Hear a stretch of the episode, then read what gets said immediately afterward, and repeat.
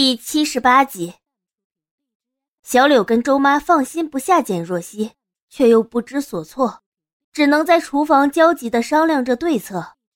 恰巧此时林管家刚好回来，他一眼便看到了沙发上虚弱无力的简若曦，汗水几乎将她的衣衫全部浸湿。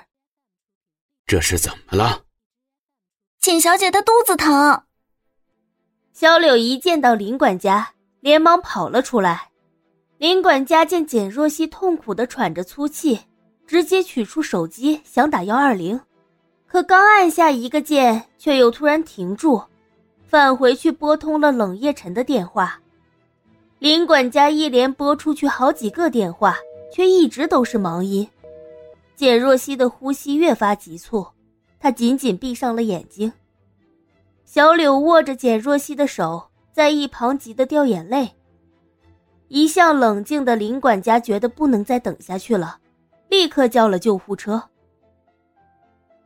刚刚结束会议的冷夜晨掏出手机，看到十几通未接来电都是来自林管家，心中顿时掠过一丝不安，立刻拨通了林管家的电话。林叔，怎么了？林管家将事情的前前后后都跟冷夜晨讲了一遍。冷夜晨听后有些按耐不住，连忙问道：“他疼了有多久了？”“大概快半小时了。”半个小时，冷夜晨手背上青筋暴起，第一次对着林管家怒吼：“为什么不送他去医院？”“少爷，之前简小姐执意不去医院，说只是普通胃病，所以耽误了。”“他不愿意去医院，你们就由着他吗？”简若曦要是有什么事情，我看你们通通都别干了。盛怒之下，冷夜晨挂断了电话，将手机狠狠的摔在了桌子上，匆忙的走出了会议室。走廊上，冷夜晨迎面遇到过来送资料的秘书，秘书见他突然离场，不由有些疑惑。冷总，接下来还有一场会议，取消。冷夜晨步伐匆匆。驱车来到简若曦被送往的医院，按照林管家发来的地址，他径直冲入了医院的大门。林叔，怎么样了？目前的情况还不知道。简小姐一过来就被送进了手术室。什么？手术室？不是说只是胃病吗？林管家的话如同一道霹雳砸向了冷夜晨，他微微怔然，下一秒。立刻推开面前的人，慌乱的冲向了手术室。来到急诊大厅一楼走廊的尽头，“手术中”这三个大字红灯深深的刺痛了冷夜晨的双眼，心中没由来的升起一片情绪，有焦急、慌乱，还有无可抑制的恐惧。冷夜晨顿时猩红了双眼，见有护士刚巧从手术室里出来，他慌忙一把拦住了他。迫切的问：“护士，里面的人怎么样了？”护士见自己面前的路突然被人挡去，不禁有些不耐烦，斜看了冷夜晨一眼，问道：“你是病人家属吗？”冷夜晨愣了一下，他跟简若曦现在的关系，他也不知道该如何回答。护士甩开冷夜晨的手，语气里带了生气：“现在病人很虚弱，手术中出血量很大。”我要去取血源，请你不要耽误我的工作。说完，他便立刻离开了。护士的话让冷夜晨的脑袋嗡嗡作响，出血量很大这几个字重重砸在冷夜晨的心口，让他几欲窒息。恐惧从他的脚底慢慢升起，一个可怕的念头在脑子里闪过。冷夜晨坐在走廊的椅子上。有些颓然的弯腰捂住自己的脑袋，往日的一点一滴，如同电影片段一样在脑海里重播着。简若曦低头浅笑的模样，在月光下熟睡的样子，这是冷夜晨生平第二次感受到了慌乱无助。不知过了多久，手术室的门终于打开，冷夜晨神经紧紧的绷着。立马冲过去抓住医生的肩膀。医生，他现在怎么样了？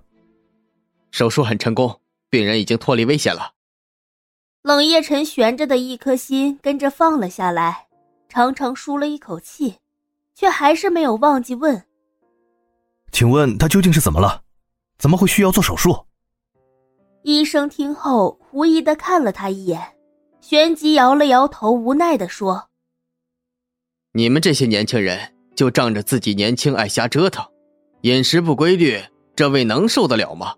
像这个病人，明明有胃溃疡的病史，还不按时吃饭，你看看送过来的时候都几点了，胃里一点东西都没有，胃里的胃酸腐蚀溃疡的伤口就胃穿孔了，病人还有些营养不良、过度劳累的症状。”总之底子太差，手术切口不大，还大出血了。胃溃疡病史、营养不良、过度劳累，冷夜晨一时不知道如何面对这些事实。他几乎每天都跟简若曦在一起，却没有发现他的健康状态居然这么差，胸口闷堵的慌。冷夜晨脚下也有些虚无，医生前脚刚走。简若曦就被推了出来，躺在担架车上的简若曦双眼紧闭，面色苍白，脸上罩着氧气面罩，露出的纤细手臂上扎着一根留置针，连着吊瓶。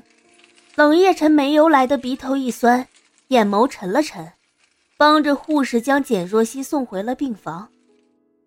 病人虽然手术成功，但是不排除手术后突然生命体征不稳定的情况。家属需要整夜陪同，如果有突发情况，就到值班室找护士或者值班的医生。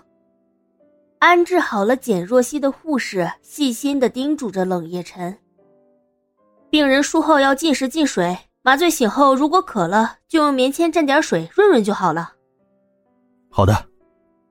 冷夜晨一一记住了护士的话。待护士走了之后，他在床边坐了下来，望着病床上的人。冷夜晨心里居然有些抽痛，他没有想到简若曦居然会在他眼皮子底下病成这样。